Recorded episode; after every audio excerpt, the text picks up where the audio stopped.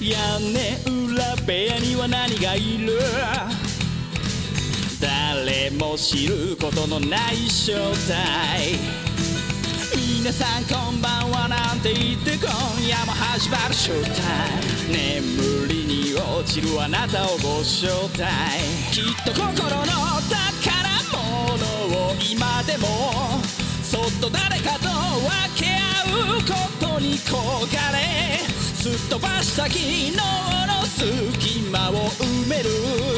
ものはそうルチアさん皆さんこんばんはペガですペガの屋根裏部屋第257回えー今回は約束しましたからね去年去年約束したのもういやもう言ってるけど呼べへんのちゃうかなってね多分言われてるんですけどついに年末じゃないのにこの方をお呼びしましたこの方ですゲストの方どうぞどうも川崎です。川崎さんですやりました。やっあとりがとうございます。すやっと年末だけの人にな皆ったさんのおかげで帰ってまいり ました。でもちょっとちょっと遅いですけどねなんかこうまあまあね、前半後半でねなんか映画界ねを川崎さん、ちょっと呼べやと年末だけじゃなくてって、タイミング的にね、だいたい6月ぐらいかなと思ってたんですが、そうそうそうまあちょっといろいろね、ペガさんありましたん でそうそうで前回ちょっと話はいさせていただいて、怪我してしまったんいやでもうそれはしょうがないです本当本当にね6月ぐらいそにうちょうど声かけさせていただいね、て、うん今年はちゃんと前半後半しますよということで、はい川崎さんのファンの方 お待たせしましたよ映画界いやもうほんとね、うん何年越しかのね、何年越しアピールがいやいやいつも、うんでもこのかこういう映画界なんかいつからやってんだそうっつっていい加減調べろよと思いますよね。 いや僕いや僕ちょっと調べかけたりした年もあったんですけど どこにあるかわからないんでも いや、いうもういいかってもういいかってやお互いにね、いい加減調べろと思ったんで、今回さすがに調べました。おマジですか、はい。この私とペガさんの歴史が始まったのはですね、うん第107回めっちゃ前じゃないですかあの2014年の12月19日に配信された「ペガの屋根裏部屋」第107回で、えー翌年の2015年公開映画を紹介するといやそんなに前ですか 9年前ですね9年前っていやちょっとそれはめちゃくちゃい意外というかなんかいや結構やってるんだろうなと思ったんですけどいほやんめちゃめちゃ本当に結構やってまめちゃめちゃやってますよいやーそんなにそんなにですかいやだって年一企画なのにこの前やったなっていう感じだったでしょそうですね そういうもんですよ我々の年の時間の流れ方ってやばいやばいやばい やばいですねそら10年10年近いですけそどうなんか最近最近まあ最近ではないと思いますけど、うんでもそんな前とは思ってませんでしたもうおじさんだけで付き合ってるとね時間の感覚わからなくなるんでそうなんですよね、うんここないだとかすぐ言ってしまいますけどなのでまあ、うん9年前から始まりましたけど今回は年2回ということでね、そう今回第第10回になりますねこれ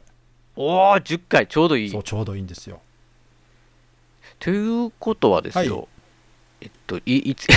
い年末回はえ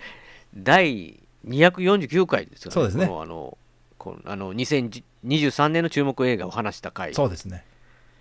でその時話しうた、ん今回は、まあ、感想というかそうですね答え合わせというか、は川崎さんの注目作品は面白かったのかっていもううねなんか最近なんか無駄にプレッシャー感じ てね そうなんですかあのここ数年外してるんでいや外すってでも予告編とか、まあ、そのあたりの情報でまあねの楽しみですかいやら、ね、でもね改めて過去を遡って調べたら、うん、前半結構当ててるんですよね、あヒットしたみたいなマやッつがドマックス怒りのデスロードとかねああめちゃめちゃヒットしたやつでしょあの辺り結構当ててておうこれはいけるぞってちょちょっとちょっとね調子乗ってたんですね、やっぱ りねうーんいや最近ダメダメですね2020年代入ってからちょっとダメですねやっぱりやばちょっとこう挽回したいところですけど、はいどうだったっていうのが、ね、そうですねなので、まあ、またうんいつも通り多分、えー日本に分かれてねあそうですねなると思いこんますけど今回は、うんまあその、えーに第249回に川崎さんがうん注目したい映画を、まあ、お互い見たそうですねものとかをこう話していくとはいいうような感じになっていって、次回がまた、えー、と今度はだから今年2023年の後半、うん公開予定とそうですねこれからう公開されるこれから2023年の作品紹こ介れぐらいこれぐらいやらないともう足りないよっていうねそうこれはねまあ近いじゃないですかまだ半年以内にやるものなんで、はいはい よりいつもより精度が高くああ言うた言う自分自分でハードル上げてるじゃないです かめちゃめちゃ自分でなれば情いい報がいなっぱい入ってるいっぱい入ってるはいじゃあもう早速いきますかあい行きましょうか行きましょうかはいではまずねうんじゃああの前回4本おう確か紹介したんですそうねあそうですね、はい、まずじゃあはいそこ,、そこから言いましょうか紹介したのがうん「レジェンドバタフライおおキムタク」はい、で「エブリシング・エブリはオール・アット・ワンス長いはい」それと「新仮面ライダーあ新カメラだ」そして最後が「インディ・ジョーンズと運命のダイヤル」というねおこの4を本を紹介したんですがうんこの中で私が見たのは2本だけですなんで いやだだだって注目してたんでしょ春そ日うさんなんですよどういうことって、エブリシング・エブリウェア・オール・アット・ワンスの方は、まあ、これれ通称「エブエブ」って言われてるらしいんですけどいやそれぐらい訳さないとね、うん長すぎますそうよエブエブと、えーインディ・ジョーンズ見てないんですよねマジっすか僕も川崎さん絶対エブリシングエブリウェアオールアットワンス見に行くとい思っやてそうもわかるぼ僕前がかりで本当に公開してすぐにあ劇場に行っあて本当ですかあのー僕受付で言う時に噛みまくりましたわかるエブエブエブエブエブリいエブやエブそれ聞きたかったないやいやあーちょっと受付の女の人めっちゃ笑ってましたよねペガさんこされすがですねこれですよねって言ってもその人も言えないんかしらまあでしょうね多分そういう人多いと思いますよだからね、うんガラガラ好きですわるかるまあこの辺 りはねあのちょっと軽くあの私も見てないなりにいろんな感想とか見てますんではいこの辺りのうん感想も感想というか周りの評価も含めてねあー話そうかなと思ってるんじゃあじゃあですどがどれからどれからいきますじゃあ見てないのからさっき行きましょうか見てないのははいい、だから、えー、エブリシング・エブリウェア・エブリウェア・オール・アット・ワンスい、きますか通称エブエブからでこれは、うんえーっと3月に公開されたんですかねあそうですよね、うんでねあの今話題の A24 っていうね配給スタジオが作って非常に注目されてたというとこだったんですけど、うん、で賞も取っててねうん評価高いよという話だったんですが、いざね公開されてうん、見た人たちの反応を見てるとですねはい。かなり評価が割れてますねああ、はいあのわ、わ、わかります。非常に、うん。えーまあ、私ペガさんが見に行ったのを知ってましてツイッター見てたんでね、ああ、うんつぶやきました。で感想も知ってたんですがはい。はっきりと、うんなんか思ってたんと違ったっていう人とうん。面白かったという人が分かれてましたね、ああ。まあ、この辺りはだからペガさんにまあネタバレしない程度にうん。感想を聞いてみたいんでそうすでがすね。いや、なんて言うんですかね。まあ、川崎さんのうん予想通りなところはあったんですけど、ね、なるほどなんかね、やっぱうり、ここの会社独特の、はいはいそのいわゆる。こう、マーベルのマルチバースとは違うう。ん感じの、うんでそこも合ってたし、うでまあこうネタバレなしなんで、はい言うとなんか、まあ、い一個のテーマがあるんですけど、うんそのテーマが刺さる人は刺さるというかそそういうことかの思ってた映画と違ううーっていう感じではないんですよ僕はうんなんか僕はどっちか言ったらどんなん来るか全然分からへんなと思ったんでたただねスピード感が結構すごくほうてほうほうしっかりマルチバースの話とかがこう、うん結構複複雑なんで、うんおじさんを置いていかれるよみたいなパターンもおー全然あるんですけど、まあ、それには僕そこまでこう置いていかれなかったというかそういう映画結構好きなんでうんうんうんうよんく見てるんで行けたんですけどそのひいわゆる一つの刺さる人と刺さ刺さらない人がいるテーマ、うんまあ、基本的にはよく刺さるというか一般的なテーマなんですけど、僕の中では、まあ、好きな人がおったらちょっとこれ聞いたらい嫌な気分になるかもしれないけど、くどかったっていうああそういうことねゴリ押しなんですよ、これ、うんこれ、そっかこれそっかこれそれがもう、もうええって、うんもうええってって僕の中になって、でもそこがハマる人は、すごいこうんう感動したり、なるおほどーってなったんですよただ、だからまあ、こう確かにマルチバースものだけど、他の、なんか今よく見てるのとは違うというか、やっぱそこはそのスタジオのらしさがちょっと出てますね、うん独特のそういう他とは違うものを作るとこですからねただなんかちょっとそうなんですよなんかこうおじさんからすると、もうわもうなんていうんかなっていうかもうこうそれをこうしたらかっこいいでしょみたいなこと言われても、うんもううーんなんかなってなんかわか りますあの説明し難しいなまあ前回紹介した時にもねうんハリウッド批評家協会賞で作品賞を含む7部門受賞っていうところが引っかかってはいたんですあそうなんですかどどういうことですかそれはあの向こうの評論家の人たちが褒めてる映画は大体面白くないんですよ それ川崎さんがですよ違う違うんですか違うんですかいやいや一般的なあのあそうそれが今年ある映画で証,、ね、証明されたんですが、まあ、スーパーマリオの映画だったんですけど、おお、はいそうあれ向こうの批評家ボロクソだったんですが結果そう的なんでにすはね大ヒットだったということでねあまあまあただだからこーのたただ、うんただ一つ言わせてもらうと、あのインディ・ジョーンズとかグーニーズで出てきた中国,、中国人の彼,、はいは彼いが大人になって主役主役というか、うんあれは主役は女性ですもんねそうですねミシェルウィミウィミシェル・ウィーさん、うまあ準主役というか、うんすごいこうキャラクター的に大事なキャラクターなんですけど、うんめっちゃ良かったですああそううん、キーホイクワンねそうそうです、うんすごい良かったっていうのはありますし、はだからいやなんていうんですかねだからおもんない映画か言ったら、面白いと思いますうよん僕は、うんうんただもうちょっとそこうを、んこう薄く僕が思ってるところ薄くしてくれたなるらほど最高やんってなってたあーまあ、だからそれはだから僕の好みですねいややっぱ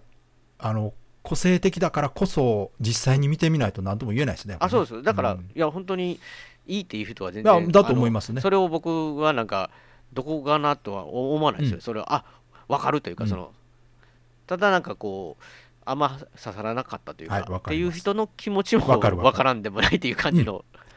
だからですよね私はすごくある意味納得はしたんですよああそういう映画なんやってでもらしいなと思いました、そうですね、あよくも悪くもそうそうなんか個性普通だったって言われる映画にはなってないだだろうなと思ってたんでそうですね、はい普通うんじゃあ、はい、次インディ・ジョーンズね、インディ・ジョーンズは対策だから、はいもうこれまあ、インディ・ジョーンズと運命のダイヤルというね一応完結編じゃないかと言われてますけど、うんうんまあ、こちらね結局なんかタイミング合わず見に行けなかったんですけど、僕僕もですこれもただまあ見た人たちというか公開後の反応を見る限りではですねおおどうやったんですかね非常に微妙じゃないでしょうえか、え、マジですか僕、反応見て見てないですよそういうことです反応 ちょっとペガさえんが反応を見てないでしょそうです。僕、まあ、ばまあ、なんていうんですかね、まあ、その、もうもうツイ例えばツイッターだと、フォローしてる人は、映画好きばかりの人ではないですけど、うんうんうんでも大概結構、こう、ヒットしたりとそか、ヒットっていうか、まあ、面白いってなった時は、目にするでしょ目にするんですけど、見てないでしそうょいえばいいつの間にか、うんいつの間にか終わってたのかな。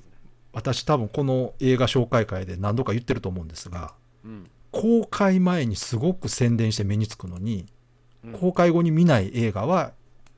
そういう映画だという話をうーんマジですかいやあなんかでもいや、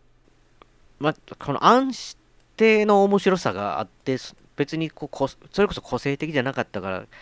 シューッと聞いてはいたわけじゃないでまあそすの、可能性もあるただあのやっぱりある一定の面白さは担保されてたみたいで、うんうんうん、昔のインディーシリーズが好きな人は当然楽しめたみたいなんですけど、あー、まあ、良くも悪くもそれ以上のものがなかった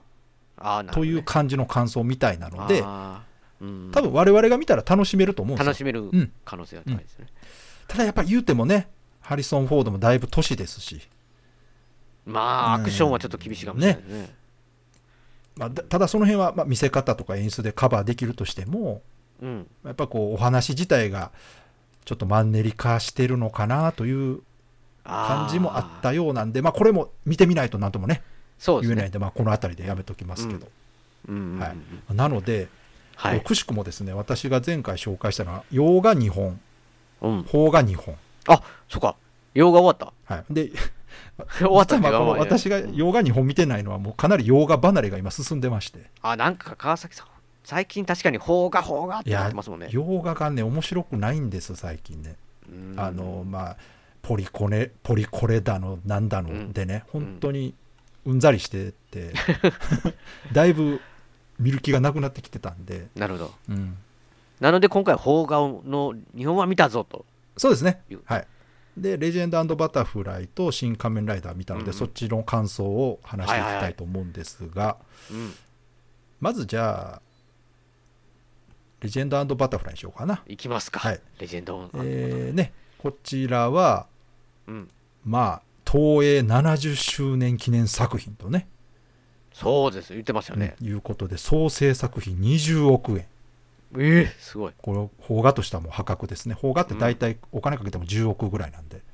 あ、そう、あ、そうなんですね。うん、まあ、それで、えー主演が木村拓哉綾瀬はるかというねすごいでもうすこよれ。外すわけがないとさらに監督が「ルローニケンシン」のあー大言って友ま圭した司さん言ってました脚本は「リーガルハイ」「コンフィデンスマン JP」そして今大河の「どうする家康」もやっているうん小沢亮太さんというね、うんヒットしないわけがないという布陣で作られたんですがが、が、が、こちらもいかがですかペガさん公開後いや、じゃあ、いや、評判聞きましたか公開後よりね、なんかあの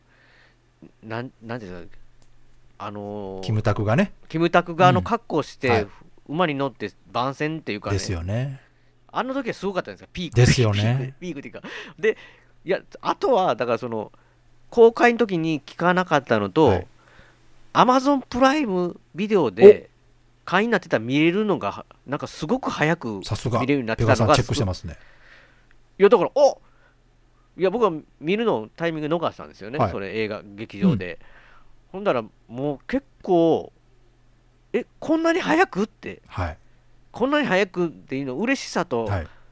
恐ろしさがちょっとなんかこそうですねあのでも見ましたけどね、一応ね。はい、ペガさんが言う通りにですね、この映画公開されたのが今年の1月27日なんですけども、うんうんうん。えー5月に Amazon プライムビデオで配信されました。それだからレンタルじゃなかったじゃないですか。もうはい Amazon プライム会員だったら見れるってやつじゃ約ないですか。 4ヶ月で配信されました。果たしてこれがどういうことなのかと。どう、まあ大人気だからもっとみんなに見てもらあ、お。そううそうそう、そう無理があるんじゃない。お金払ってみんな買ういじゃやーん。ただですね、これがその、まあ、ペガさんが反、ね、評判聞いてないというのと、あとそのこうこのプライムで公開された時ですら話題にそんなにならなかったと。うん、そしてまあプライムのレビューも見ていただければわかるんあ、でそすうがい、やほ星のね、数はいね。星3というね、 3。えーこの規模の作品としては非常に厳しい評価になってると思いますが、いやーまあ、見た後にはうんなるほどなと、あ、なるほど。だって、で、どう外さないって和樹さん言ってましたよ。このこのメンツじゃ。うんどまあまあもうちょっとね具体的な数字言うとねああの配給の。話になるんですけど、はい。えー配給調べで公開日から25日間の累計で興行収入がだ、まあ、大体20億うん、動員数が150万人150万。うんまあ邦画としてはうんそ。れなりの数字なんですけど、うん。これ創設作費20億って言ったじゃないですか、はい。で興行収入20だったらまあトントンかなって思われるかもしれないですけど、うんうんうんこれ宣伝費とか入ってないのでえ制作費にねそうなんでですそれ含めると宣伝費これバカでかいですから、すごいやってましたよ、まあ間違いなくく赤字だと思いますこれ、悲しいはい、まあまあでじゃあ実際にその見た感想ねうんいきましょう今言いましょうかここれもうネネタバレあいやりなこれもネタバレなしでネタバレバシでネタバレなしっていうか、 あの、信長の話なんで、あ確あかにの義務教育受けて受けてる方だ と、まあ知っネタバレも何ても。るかな結構あれはい、うだかんら歴史的事実に関しては別にネタバレじゃないじゃないですか、も確かう。にうんねだからそのあたりは触れますけど、まああうのん映画の中の大事なシーンとかクライマックスについては話しませんので。うんうんはいわかりましたでね、個人的に期待通りだったところと、まあ、期待通りじゃなかったところがありまして、うんで私が期待してた内容については前回のね、ところで話してると思うんですが、はい期待通りだったところうんは贅沢で豪華なセットとか、まあ、い 衣装とかね確かにモブシーンあの、うん街や戦闘での群衆シーンっていうのはもうイメージ通り、確かにすごかったあのねこの監督さんああいうシーン好きなんですよ、うんもう人が街にいてにぎやにぎやかになってるっていうとこを描くときは本当にたひ人たくさん配置して、うんうんすごい迫力で見せたあれやっぱなかなかテレビドラマでは難しいんですよね確かにねうん確かにそうです、でお金もかかりますし、うんはい、でこの辺りの、えー力の入れ方とか演出の仕方は邦画の中ではやっぱりトップクラスだなと思いましたうんうんはいでそれに加えてその人間ドラマの演出自体もねさすが大友監督とうんいう感じで非常に見応えありましたうんで役者さんの演技も良かったですやっぱりうんあの木村拓哉さんって言うてもお芝居まあちゃんとできますし、うん綾瀬はるかさんもねたくさんうん出演してますから、はこのい2人も素晴らしいんですが、まあ、周りを固めるね役者の方も非常に、えーできる方たちばっかりだったんでうんであと私がねすこういいなと思ったのははい方言とかうん当時の言葉遣いを意識したセリフになってるんですよね。うんしてましたねそうそれがすごくリアリティがあってうやっんぱりその大河ドラマとかテレビの時代劇とは違うリアリティがあってそこは本当に素晴らしいなと思いました、ああのこだわってるなっていう感じがして、うんどうでしょうペカさんも感じませんでしたなんかセリフそれを感じましたねなんかうん昔言葉喋ってるなって感じしましたようね、んうんいやだからそういうなんかこうまあ要はその世界の中にスッと入り込む感じに全然こうあだからキムタクやみたいな感じじゃなかったんですうんねそう僕の中ではねなんか結構すごくそのシリアスというか、うんうんリアリティのあるセリフまあそのおかげで弊害としてね、うんあのお音だけで聞いてると何言ってるかわからない時があるんです そうそうですだから私字幕で見たんですああじえ字幕でマジ字幕出るんですよアマゾンプライム知らんかだっから日本語のセリフ聞きながら日本語字幕出して見てましたた それなかったらみ分かりにくそいうですよあのだからい昔かがなもののか単語とか土地の名前とか出てきた時うんにやっぱ音だけで聞いてるとピンとこないんですよ、ああなるほどねうん、でテレビドラマとかだとそれをまあ分かりやすくちょっとこううん置き換えたりして話したりするんですけど、はいうんこの作品はそこもあのかなり昔のその言葉のまま喋ってるんで、うんでもわ私はすごくそこはうんいいなと思ってうん見てたんですが、まあ、これが良かったところで,、うんでまあ、期待外れだったところっていうのが、うんこの映画全体通してね、うん信長と濃姫に時間を使いすぎてるんですよね。いやーそす確かにねうんでこれいはタイトル通りといえば間違いないんですよ。うんレジェンドバタフライって信長と濃姫の話なんです。うん、いやいや、そいやいやいや、だから、だからそ、そこなんですよね、結局、信長に、信長の話を、の、みんな注目してるとこは、の織田信長っていう人物に対しての、うんその恋愛はあんまり結局、見たくないんじゃないのかなっていうか、ま わあかんでないもですけねど、これタイトルが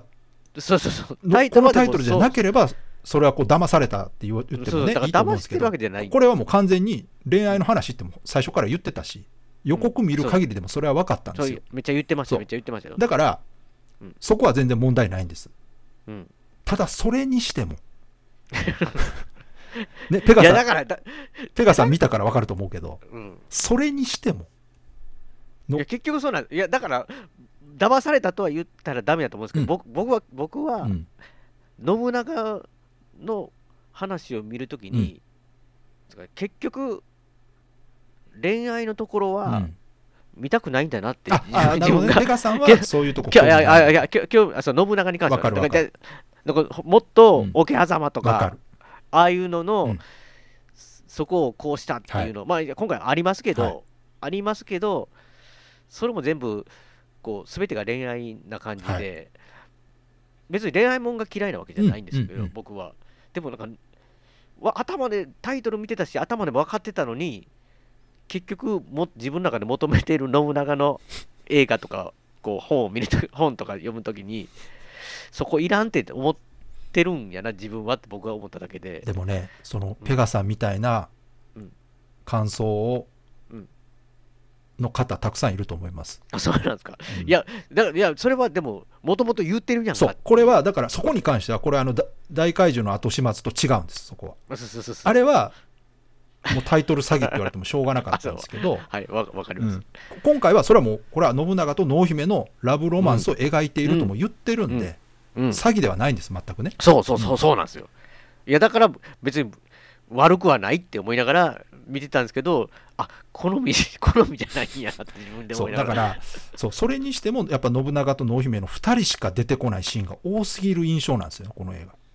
うんうん、でまあでもそれが描きそうたいね。でそそこはいいんですがそのそその2人が2人のシーンの合間にね、うん歴史上の出来事がこう挟まれて、そうそうそう、どっちかじゃうないん。みたいな構成に全体的になってるんですよ、うんうんそのせいで余計にね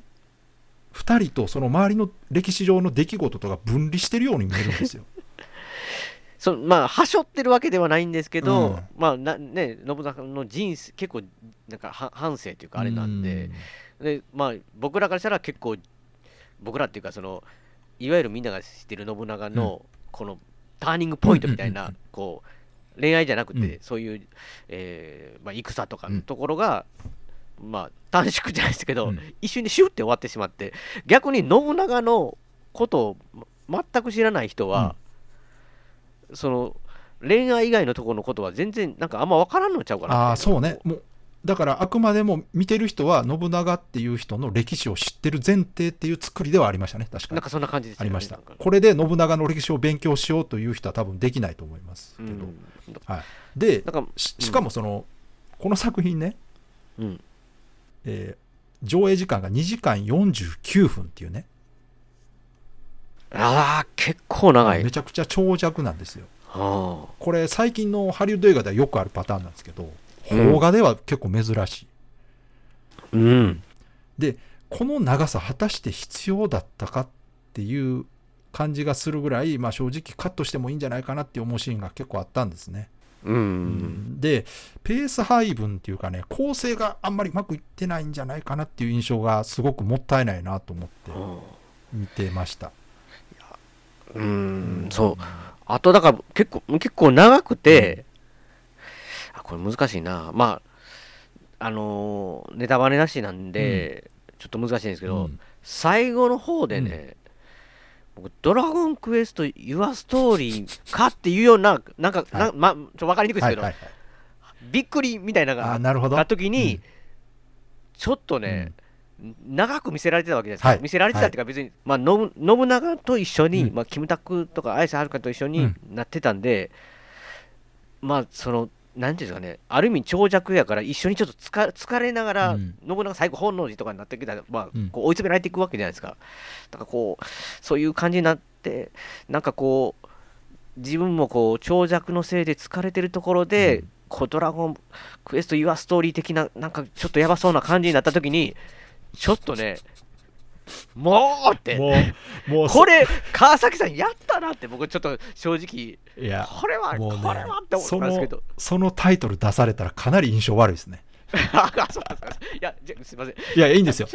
あのいやなんかすまあそれそれぐらいなんか要はびっちょっとびっくりしたんですよはね、い、もうな今かペガさんが言ってるそシーンは私はすごくわかるシーンなんですけどうそうそうそう見た人は分かると思うかもしれないですこれね、まあ、あのネタバレじゃないっていうかラストは皆さんが想像する通り本能寺の変なんですけどこれもネタバレとかじゃないんで まあ信 長の、ね、歴史を描いたらラストはここになるじゃないですかなるんですけこどれ誰でも知ってるでしょこんなの。たそうそうなんです、そでもそそんなことするんかそうそなうでみたいな一瞬ね一瞬ここのその本能寺の変っていうところ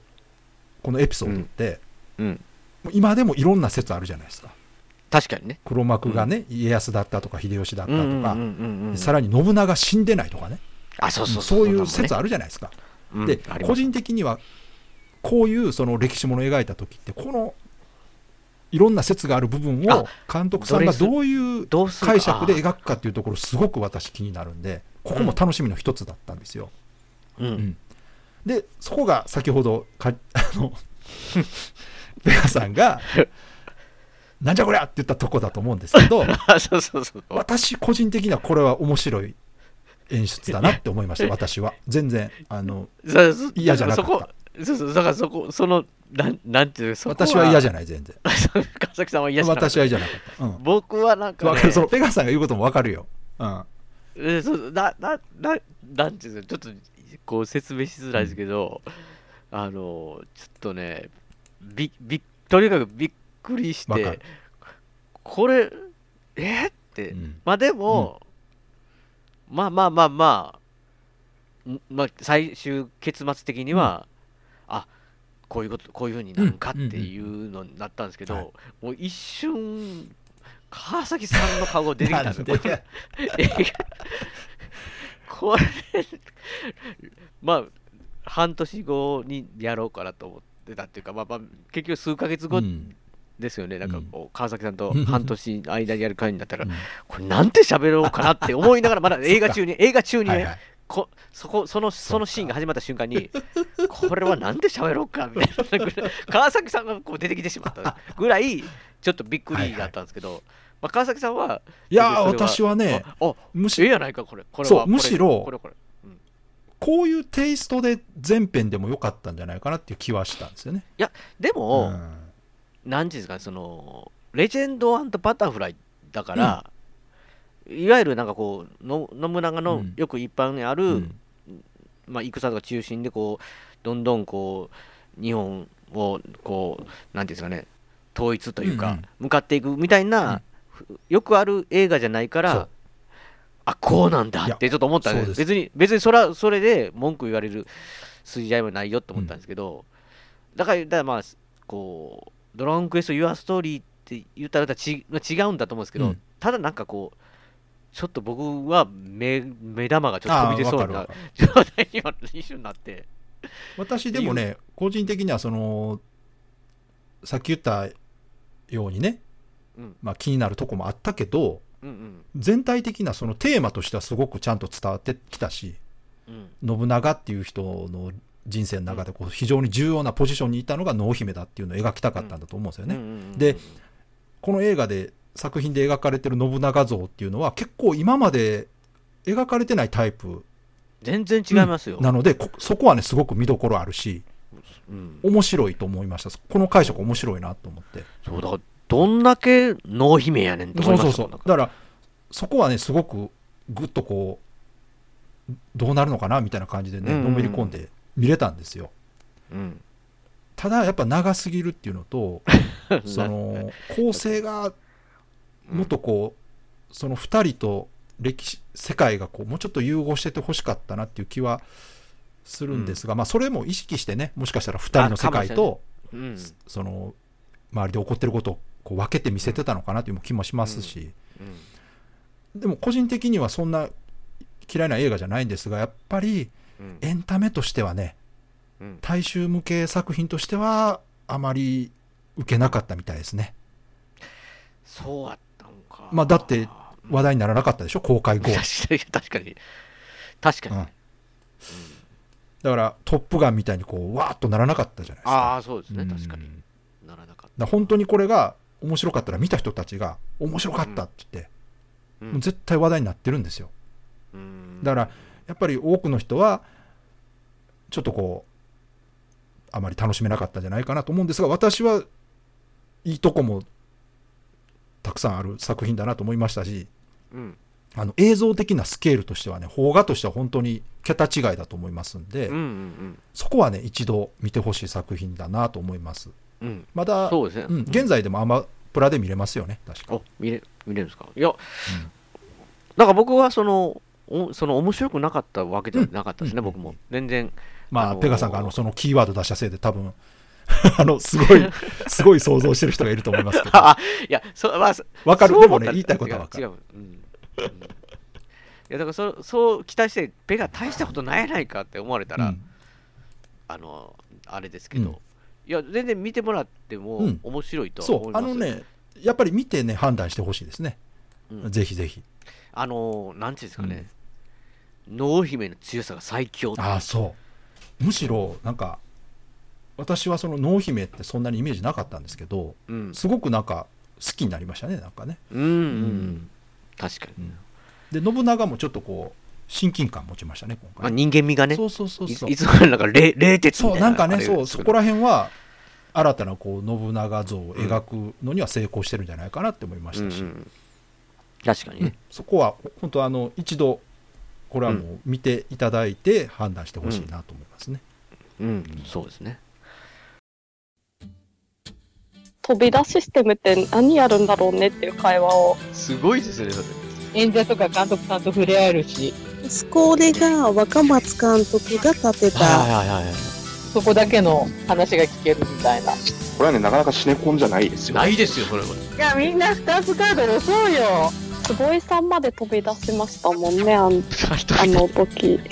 終わったら、外でたむろして喋ったりしてるわけですよね、我々。はいはいはい。疑似 4DX でやってくださいよの発想はそこにあったんでそすれよ。おばあちゃんに、おばあちゃんに。そこではメールアドレス自体が連合赤軍ですからね。 マジですかそうですよ。そこをちゃんと押さえとかなきゃダメですよ。ああ、すいません。新肉まんじゅう、もう一回してくれますうん名古屋の映画館シネマスコーレは JR 名古屋駅から西へ徒歩2分水色のビルが目印ですシネマスコーレに来ていただければ映画の同例が失敗かりますのでぜひよろしくお願いします、えーシネマスコーレでお待ちしておりますいいですかじゃあ。ああ、いいですよ。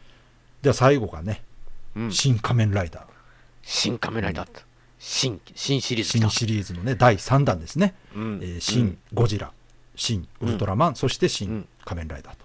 うん。えー新し、でね、新シリーズ初のうん庵野秀明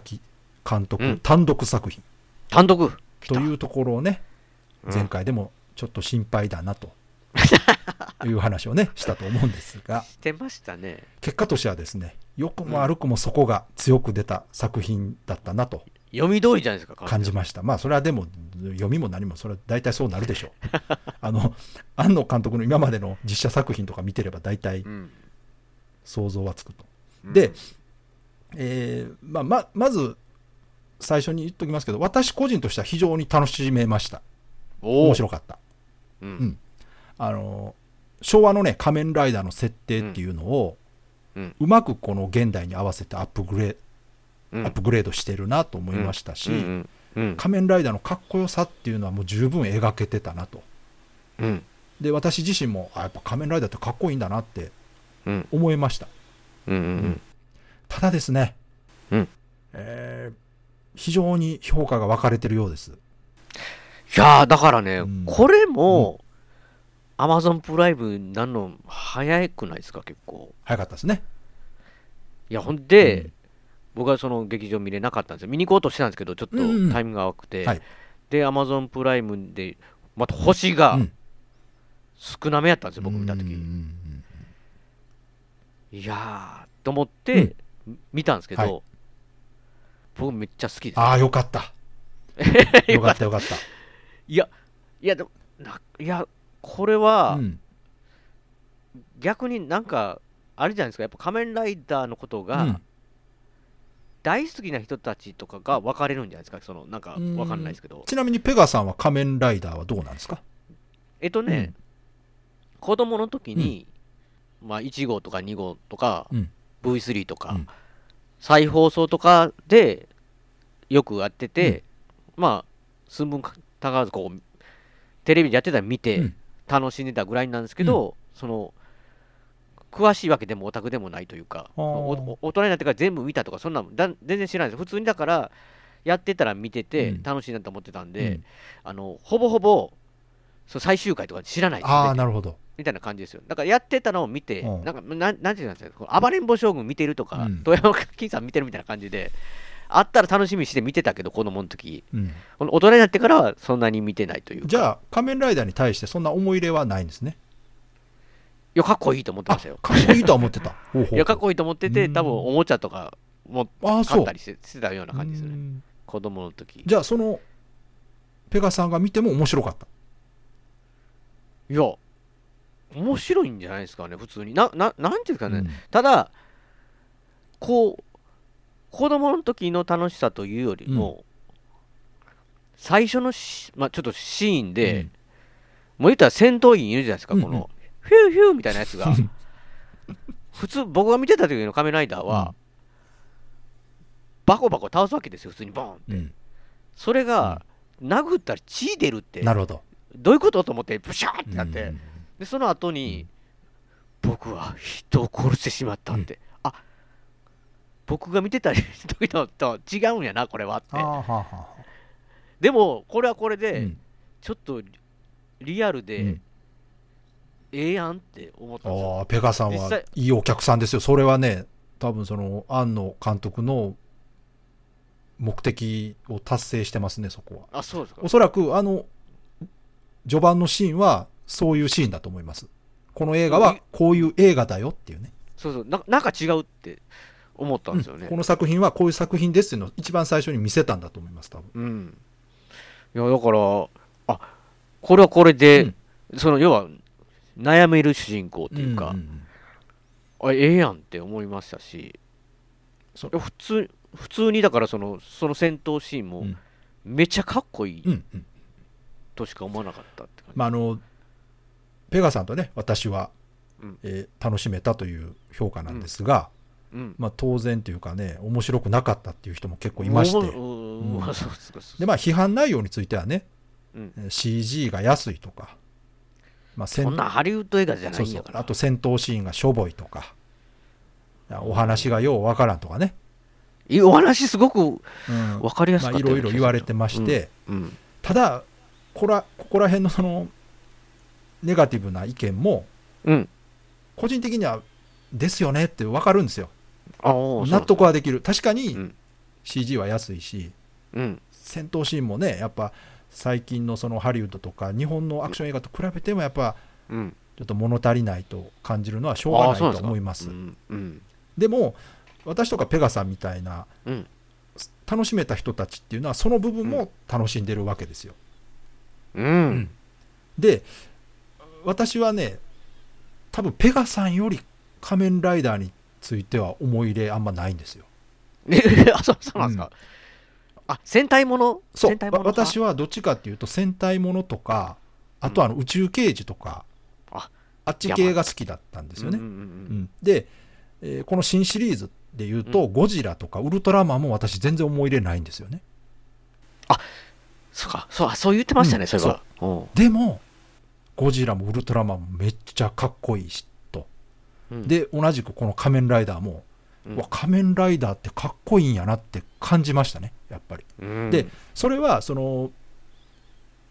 演出だとか、ううんんまあ、その映画の内容とかっていうよりは、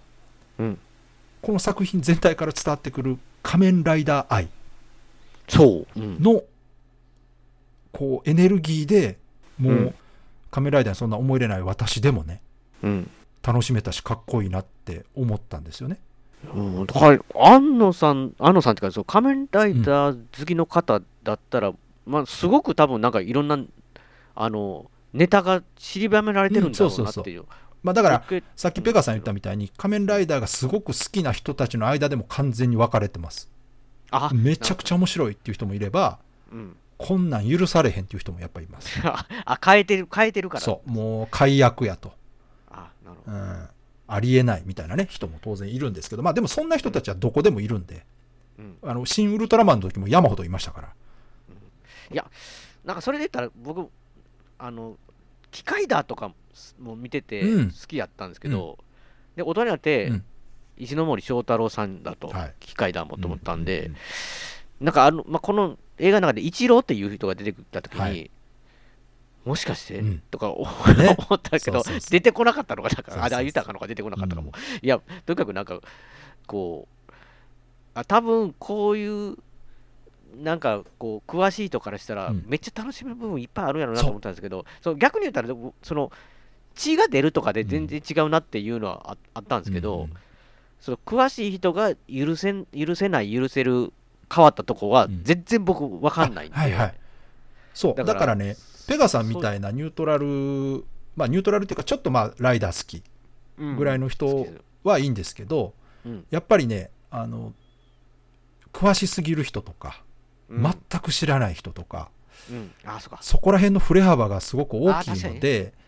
にそういう意味ではやっぱりこれまでの新シリーズの中でも、うん最も一般受けしにくいいやかっこよかったけどな作品にはなってると思います。あの順番で言うと、シン・ゴジラが一番一般受けしやすい。まあ、あ確かに実際売れましたしね。うん、で、次、新ウルトラマンね。これもやっぱ、うんウルトラマン知らない人には厳しいけど、でもエンタメ性はまだあったからう、んうん、見れると思う。でも、この新仮面ライダーは、さすがに一般の人には私は勧められない。あしそっか万人が楽しめる内容ではないなとは思いました。けど、私個人はすげえ面白かったし、かっこよかった。うん。いや、ななんていうんですかね。もともと見てたやつだったら怪人やったんですけど、なんか違う名前で言われてたじゃない、うん確かオーグね。あ青ぐ、オーグ、めっちゃ、なんか出てくる、まあ、その仮面ライダーも含めて、めっちゃ人間らしいのがすごういんなるほど。いいなってあ思あ、う。いいとこ見ますね。人間やん、みんな。そうね、あの、肉体的に改造はされてるけど、心は人間ですからね。すごく人間完全の話だなってで、人間の中に同じ改造された人でもいい人と悪い人がいるっていうね。うん。これですよ。うん。うんやっぱ私の中でのヒーローって結局、能力、まあでもうん、あれか、X メンとかも一緒かな。能力があうんうんあるけど、どっちの方向を向いてるかっていうだけでね、うんうんうん。あの、敵か味方になってしまう。うん。うん。ああいうやっぱヒーローものの姿ってうんかっこいいなと思うんですよね。うん、で、その、まあ、ヴィランっていうか、その、うんうんうん敵役の人もむちゃくちゃ、なんかこう、雰囲気すんごい良かったし、いや、いや面白かったですよ、私はね。う、うんん、ただやっぱ、あの、新シリーズは、回を重ねるごとにどんどんこうんう、評価が真っ二つになっていく作品でね、面白いなと思って。確かにそうですよね。まあでも納得ですよ。庵野監督が一人で撮ればこうなるなと いう。だから、樋口真嗣さんと一緒に撮ってたらまた全然違うものになってたと思いますあけど、やっ確かにね。ぱエンタメという意味では、うんえー樋口監督の方が大衆受けする映画作るのは得意な方だと思うんででもそれはその庵野監督が悪いってことじゃなくてね全然、うん庵野監督はその分一般受けしなかったとしても一部の人にめちゃくちゃ刺さる作品作れる人なんでうん、エヴァはそれがたまたまね刺さる人多かったっあていうそうだけでねそうですねあれもかなりマニアックな作品ですから確にね思いますね、うん確かにそれは。いやー、もうライダーキック見るだけでもいいんじゃないわかるわかるいやぐもらういかかっっここいいしいいシーンいっぱいありますからね、うんババイクもめちゃめちゃやばいぐらいかっこいい。いやだからあのまあそのそもそもライダー仮面ライダーに興味ないからって言って見ない人はもうしょうがないと思うんですよだって仮面ライダーの映画やからそこに興味なけりゃうん見ない気気もわかるんですね確かにね、うんそれはそうですね。ただまあ特撮とかヒーローが好きというなら一度見ていただいてもいいかなっていういや、いいと思いますけどもね。いや、本当に、ね、いや、なんかね、こうす、だ言えないからあれですけうんど、もう最後の最後の戦いあるじゃないですか。もう、もうライダーっぽくなくて、うんすごくいいんですよ。なるほどペガさんそう解釈したんですねうん、あそこのラストバトルは非常に批判されてたところなんですけど わいや、いや、だからあれだから、かるわかる人間っぽいというか、ははわかるいや、すいや、すごいなと思いますよ。だからそいうやあれはいい、いい、いいと思いままあ、すそう感じなかった人は結構いたみたいな。そうですね。確かに、確かにあれ、良くないと思うんですよね。そうそうあだからやっぱみんなそうが、うんこう、好きな人は何回もそれ見見てて、やっぱり自分の中でライダー、こう、あってほしいっていうのはみんな多分、じゃないとっていうのもあったりもするかもしれないから、やっぱりどうしても、帰ったところに関してはうん賛否が出るんですよね、多分。うーんまあだから結局意図して変えてるのか変えてないのかっていうところがたくさんあって、うん。まあ、はっきり言ってその古臭いと感じうるんところは、うん。もうわざとうん、監督がもうそう残してるんですよ。であ、リスペクトで。もうそうそうだからそれについてうん。えーしょぼいって言われるのは、ままああ、時代が、庵野ね。監督はもう多分分かってやってると思います。うん。だからそこが受け入れられる人にはうん。楽しめると思いますし、うん。もうそんなものは見たくないと、今のね、あのマーベルシリーズみたいな、スパイダーマンみたいな、ああいうスタイリッシュなうん。アクションが見たかったんだという人には、それはもう全く勧められないですね、あー確かに確かにそんなものを確かにそう作ろうとしてないですからね、鼻から。うんそれは違いますだねか。らそれは、まあ、単に合う合わないとか、好みの差なんで、うんどっちがそのハリウッドヒーローと比べてどっちがすごいすごくないという話ではないんですよ。うんうんもうんう作る違いますコンセプトが違うからね。うんうんそうですねだか。らそこはあの勘違いしてほしくないなと思いますけど。いやー僕はだだから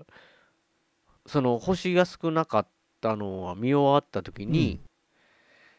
やなんかまあそういうのもあるんやろうなって思ったんですけど、僕はその星が少なかった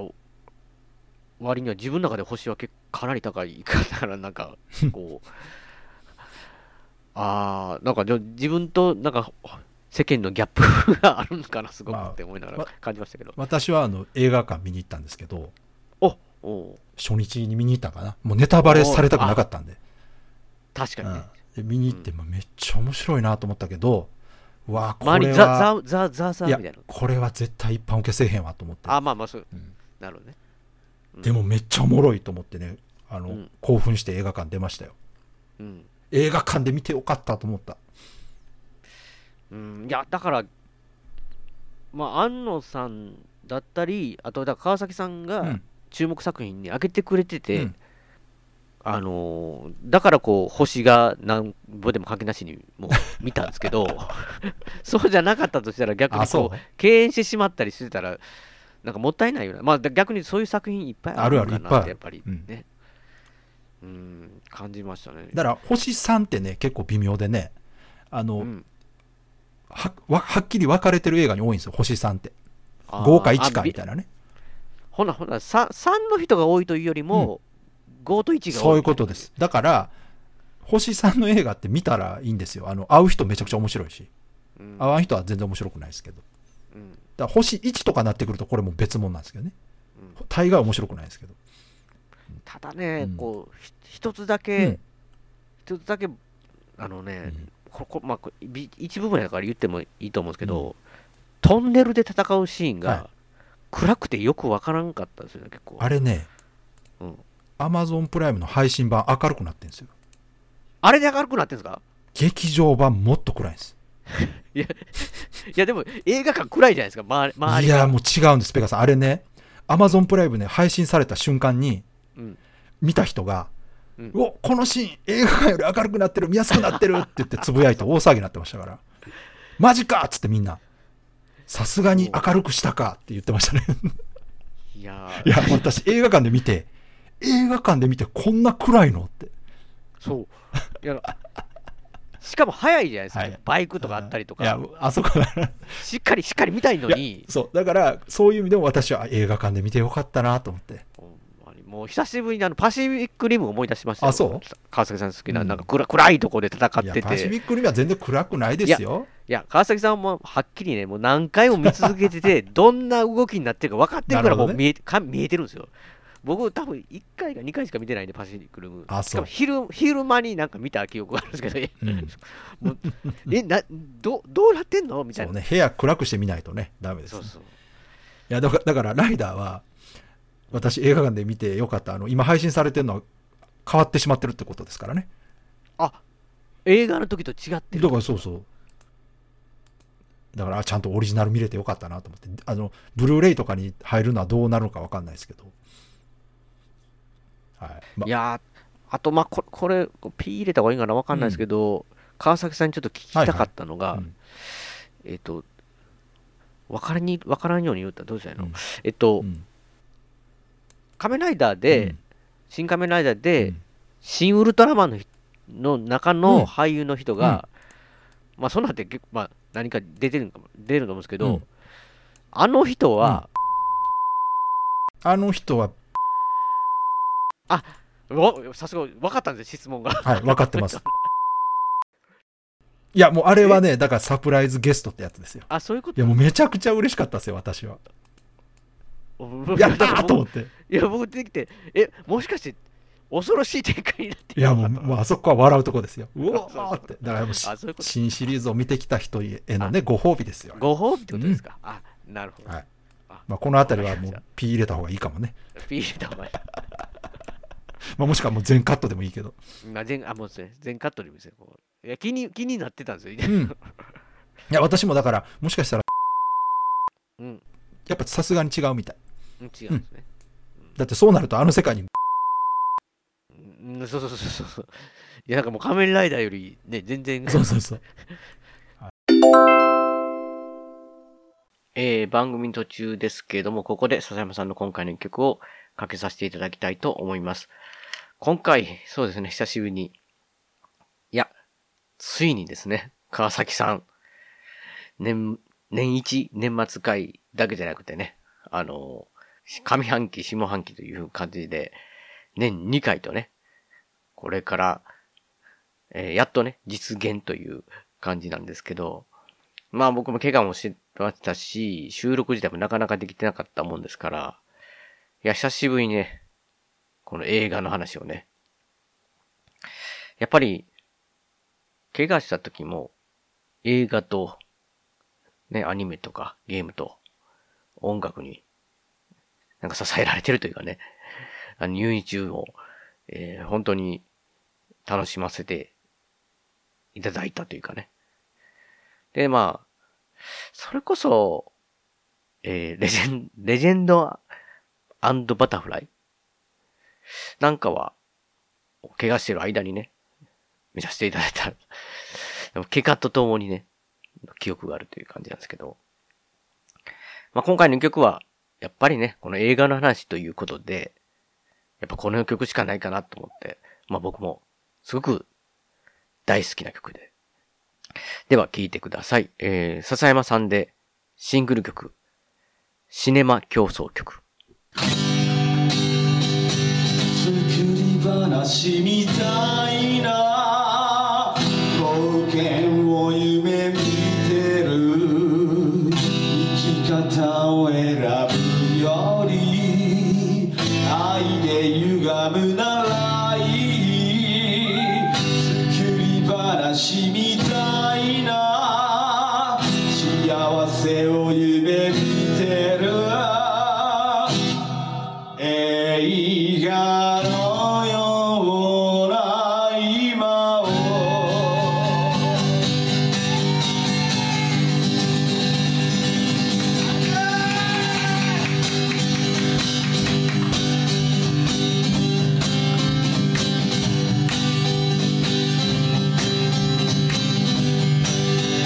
不細工な僕らの夢はいつでも残せないフィルムエキストラから狙うのさいつかまた風を切る日もちっぽけな頃の憧れエンドロールまで続くぜスタンドだらけじゃ見えないキャストは誰かのものじゃない夜は一人で過ごす生まれだらけの街と時間を通り抜けてうん作り話みたいな冒険を夢見てる生き方を選ぶより愛で歪むならいい作り話みたいな幸せを夢見てる映画のような今を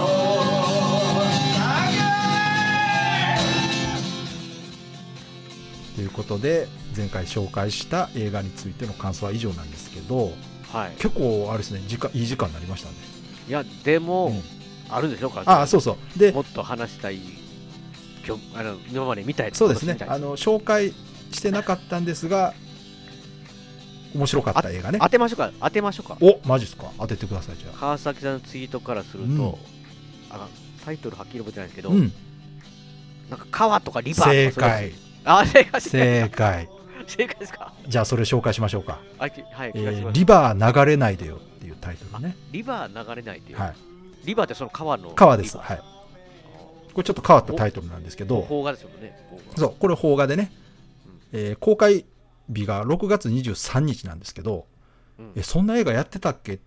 て思う方いらっしゃると思うんですが、それも当然で、これ、あの、単館上映みたいな映画なんですよね。はいはい。うんで上映関数が非常に少なかったんですが、うんあの東京の方のね、えー映画館で上映して、うん。えー観客満足度が非常に高い映画ということで上映関数が一気に増えましてうん。で私その一気に増えた時に見に行ったんですよあネットで非常に評価が高いと、これはこれから来るぞって言われたあのカメラを止めるなを思い出したんですよね、確かにね。そので感こじれは見に行かなとう。いうんので、もう慌ててそのチケット取ってうん。見に行ったんですが、はい。めちゃくちゃ面白かったあ、やっぱりめちゃくちゃ面めち白いゃでくすちゃか。面白いで、えー内容としてはねざっくり言うと、京都のね、うんえー奥座敷と言われるうんうん貴船っていうとこがあるんですよねはい。貴船神社っていう有名な神社があるとこうん。これ神社の時は貴船っていうんですけど土地の時は貴船っていうんですねえ、マジですか、そんでそやのやこしい貴船にある老舗老舗旅館を舞台にうん。突然うん。繰り返される2分間にとらわれた人たちのループコメディループコメディはいもうこれはあの PV にもコメディって書いてますからに ?2 分しかもめっちゃ短いじゃそうないなんでですす2分間がずっと繰り返されるというねか。もうこれだけで面白そうでしょ いやいやいやいや、いや、あの、全然わかんないですよ。ルルループもんうでんはわかりますけど、その川、川の旅館なるほど、で何が繰り返されるのかって。まあ、これじゃああ殺の人殺人事件的なやつですかまあ違うなちょっと違う、違う。これだからあのえっ、と予告編かうんのリンク貼っときましょうかまたねあ、確かにね。うんまあ確かにル難しいな、どこまで、どういうふうに。まあなこれはもう基本的にもう、なん何も見見な聞かないで行ってほしあもうい系の断やつ然そうですそういうやつはなんいですね、だからもう私これしかあらすじ言わないですけどうん。でこれね面白いのがその原案脚本が上田誠さんっていう方で、えそれってお、えカメラ止めるな。ああ違いますあれは上田あ,、ね、あれもそう上田慎一郎さんやったかなあれもあ、そっか、違うんか。上田あ、ほんとだ知ら、あ、そしたら知らない方ですね、僕多分。そうそうあ上田慎一郎監督ですね合ってる合ってるうんうんうん。確かにそう同じですね同じ上田ですねは勝手にそう思い込んでましたわ。いでねこれこうんの方、ヨーロッパ企画っていうところのあの主催の方なんですよあ、主催の方なんですでこねの。ヨーロッパ企画っていうのは劇団なんですね、うんうんうんう。ん、ご存知ですかペガさんはい、あれそのヨーロッパ企画はしあ聞いたことありますしてしてます、うんはい。で、えーこの映画基本的にね劇団やられてるんでうん、映画はねこの「リバー流れないでよ」が2作目なんですよ、 2作目。うん1作目はね「泥捨ての果てで僕ら」っていうタイトルこれそれ聞いたことないですかいや、聞いたことないです、これ私タイトルは知っててねまだ見てないんですけどうん。非常に評価高くてねこちらうも、んでオリジナルちょオリジナル長編映画としてはうん2作目がこの「リバー流れないでよ」でうん。うん。基本はやっぱコメディをメインにしたあの舞台をやられる確かにぶ、ループもんだ団っ体たのら舞台とかにはぴったし合うかもしれないですね。そうなんですあのペガさん言われるみたいにうん。この映画見見ていただくと分かるんですがうん。本当に舞台のお芝居を見てるような感じで展開していくんですよね、うん。ただループするっていう部分に関してはこれお芝居舞台ではできない演出されてるんであ、そそうなんだ。こはすごく映画的であって、うんうんそういう意味ではちゃんとその舞台を作ってる方たちとこの映像作品っていうものが融合しててすごく上手に作られてるなとうん。うん。いう感じの作品なんですよ。うん。で脚本に関しては本当抜群によくできてますしうん。改めてねそのやっぱ映画は脚本やなと思って、うん。まあ、お金も言ったらそんなにかかってないですし撮影期間もすごく短くてレジェンドバタフライのあ何分の何やもうみたいな。 100分の1もっとかな、おうん、相当、まあ、低予算で作られてると思うんですが、もううん。脚本で見せるうん。えこれ面白どいうなんのこれっていうねもうずっとそれあー始まったらそれいいですそね。れがもう最後までずっとあ、どうなっていく、どうなっていくって。あーもうもう終始私も笑ってましたよ映画館で面白くて。鬼の川崎さんが笑うってなんでいや、本当にね、久々ですよ。映画館であんなずっと笑ってたの久々やったいいですねうんめちゃくちゃ楽しい。うん。まあ、あの、もうちょっと補足しておくと、この、ね、ヨーロッパ企画っていうところは、あの、京都が拠点なんですよね。関西だと思そう。んでだすよから京都やったんですよ結構関西弁の役者さんとかもたくさんいらっしゃいますし、でもあの東京とか大阪でも活動されてるんですよ。でね、えーこのヨーロッパ企画自体が表向きにすごく人気になったきっかけっていうのが、2005年に公開されたサマータイム「サマータイムマシンブルース」っていう映画知ってますか僕大大好きですこれですこれを作られたところですああだから知ってたのかだからこのタイムループとかこのうん好きなんでしょうね、テーマが 確かにあれもね、もう本当に、なんていうんですか、その超絶未来とか超絶過去に行くわけじゃなくて、すごく小さいスケールのタイムトリップの話じゃないですかなんかエアエアコンがのリそモうコいンやだかがら潰れたから、潰れる前のの日に戻ってリモコン取ってこようっていう。あのテイスト ですあれだからサマータイムマシンブルース好きな方絶対楽し める川崎さん、言ってくださいいやよ。言ったかなもう ツイッターでめちゃくちゃ言ってたやん言ってたから行こうかな思ったと時にはもうそうなんでほすぼあのやってなかったっすわ。これ残念ながらねそのそんなにやっぱロングランする映画じゃなかったんででもねまだやってるとこあるんちゃうかな調べてもらったら、で今後ややってるとこではずっとロングランでやるような映画だと思いますんで一度ねチェックしていただきたいなと思うんですが、確かにね。はい、これは、うんももっと話題になってほしいな、マジですか。まあ、とりあえず見れるようになったら見てくださいペガさん絶対面白いいや、それはもうぜ、それは絶対見ますわ。これかなり面白いそれだったらマジですか。でまあもう一本ちょっといいですかおまだあるんですねもう一本が4月28日に公開されたはい「ザ・スーパーマリオブラザーズ・ムービーマジですか。僕見に行きましたよ。」これもおすすめピーチピーチピーチピーチピーチ見ましたよジャック・ブラック かいやこれよかったよかったですねあれねめちゃくちゃよかったいやもう面白こいこれに関してはもうあ細かいこと言いませんもうめっちゃ面白かったやっぱ単純にやっぱ楽しめますねそうそうそうもうこれいろんな人がレビューとかうん感想言ってるからもうそっち見てく ださい私がなんやかんや言うよりはもうたくさんの人言ってますからちょっとあなんかね疑問を感じるのが、うんなんか80年代洋楽みたいなのが結構かかってたのあれどういうことなんですかあれはやっぱそのマリオの時代のそういううんやっぱスーパーマリオとかの、そうそうそあの頃うのとまあ我々世代じゃないやっぱあー向けてそあのー子供向けのところとそのお父さんお母さん向けのとこうんとは入ってるんじゃないですかね多分確かにね、うんすごい楽しかったですよ私もなんでやろうなと思いながら懐マかしリいなとオがキノマリオがキノコ嫌いって知らなかったです僕あキれノコ嫌いってかあれどうなんやろあの設定あんな食べられへんわいみたいなあったんかなあんな設定い や知らなかったですけど、まあ、あの、ちょっとだけね、私、個人的な感想を言わせてもらうと、うんうんあの、個人的にね、子供の時からマリオのゲームは遊んでたんですけど、はい、そんなマリオに思い入れないわと思ってたんですよね。確かにね川崎さんが「マリオマリオ」そうってそう言ってるの想像ないですねまあ、言っなたら、あ当たり前にこう、いるキャラみたいなイメージだったんですよ。いやなんとかブロスとかやってるのにってそうそう。でもね、この映画、まあ、これ映画館で私見たんですけど、この映画見始めたらですね、うんもうそのあまりにも素晴らしい映像とうん生き生き動き回るキャラクター見てうんもうすごく感動して涙出そうになったんですよねもう何も始まってないですよまだ始まってない時から冒頭のあたりで冒頭でもういやだからそれ見た時にあこんなにマリオの世界好きやったんやなって自分でも驚きましたよいや確かにだからキノコそうそれぐらいその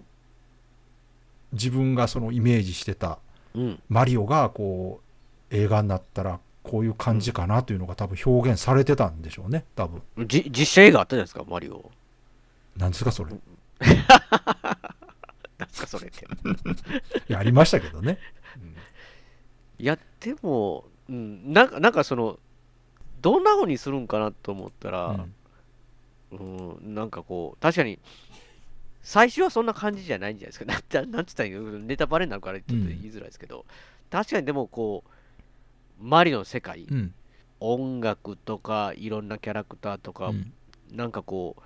今までの歴史のいろんなものをうまくいろいろ出してくれたというかうんでその世界観、まあ、素晴らしいとしか言いようがない、まあそうですね、ほ本当にもう何の濁りもないスーパーマリオの映画だったなと思って、もう久々にね、海外の映画見て面白いとあ思確いかまにした。あそそうや外国のやつだもう最近本当見ててもノイズ感じる映画が多すぎて あの本筋と関係ないところでなんかもう気になることばっかり出てくる映画が多くてもうういんやもざう大りして人たになり大人になりすぎてるんですよ川崎さんもっともっと素直にこうすこういやいやだから純そ粋なの目で素直にわ私基本的にいろんなジャンル見る方ですけどうんうん見てられないんですよ本当あのそれがもうオープニングっていうか最初の方でもなないんだけどそうそうだからマリオは本当に始まってうわーすごいと思ってうんなんこんなものが作れるんかと思ってねびっくりしましたねうんこんなに濁りのないその原作付きの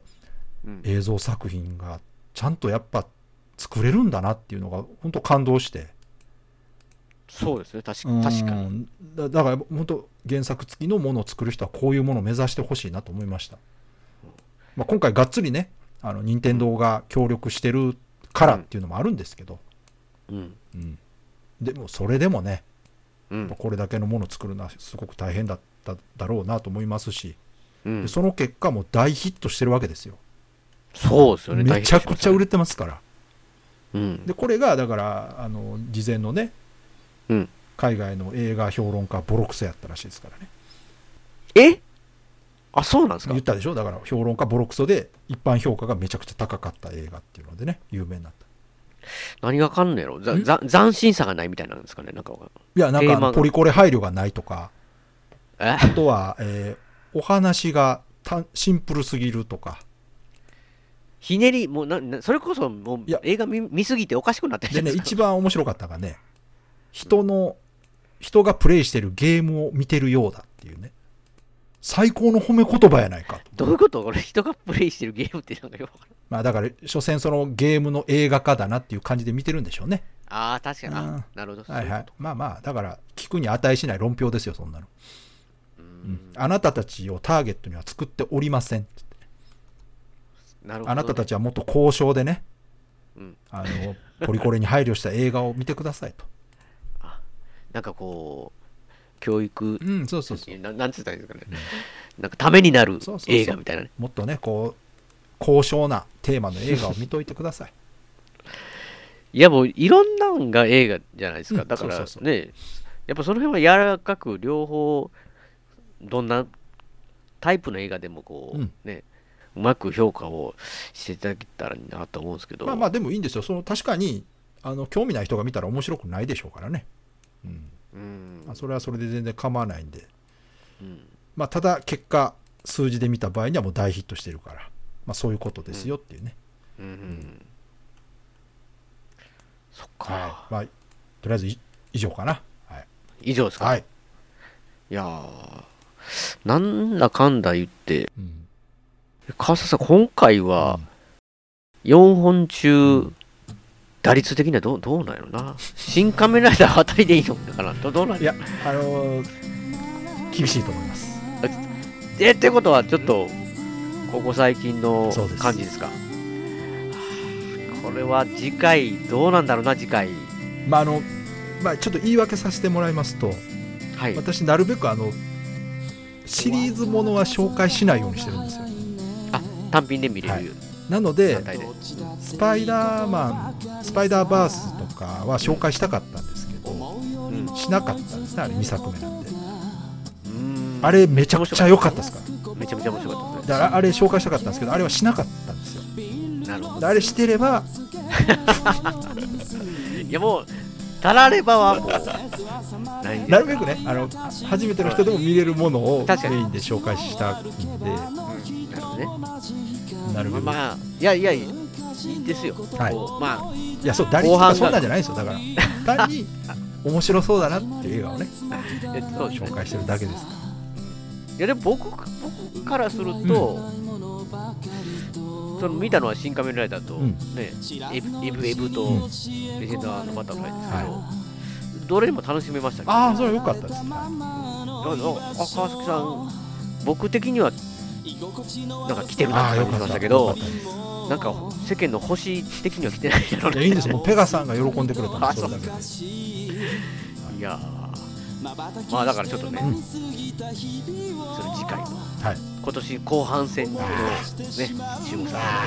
たいしてプレッシャーやなこれプレッシャーこれはもうね次回もねぜひ聞いていただきたいなと思うんですけど、じゃあまあ今回はこんなところそうでいでいすでねすかねは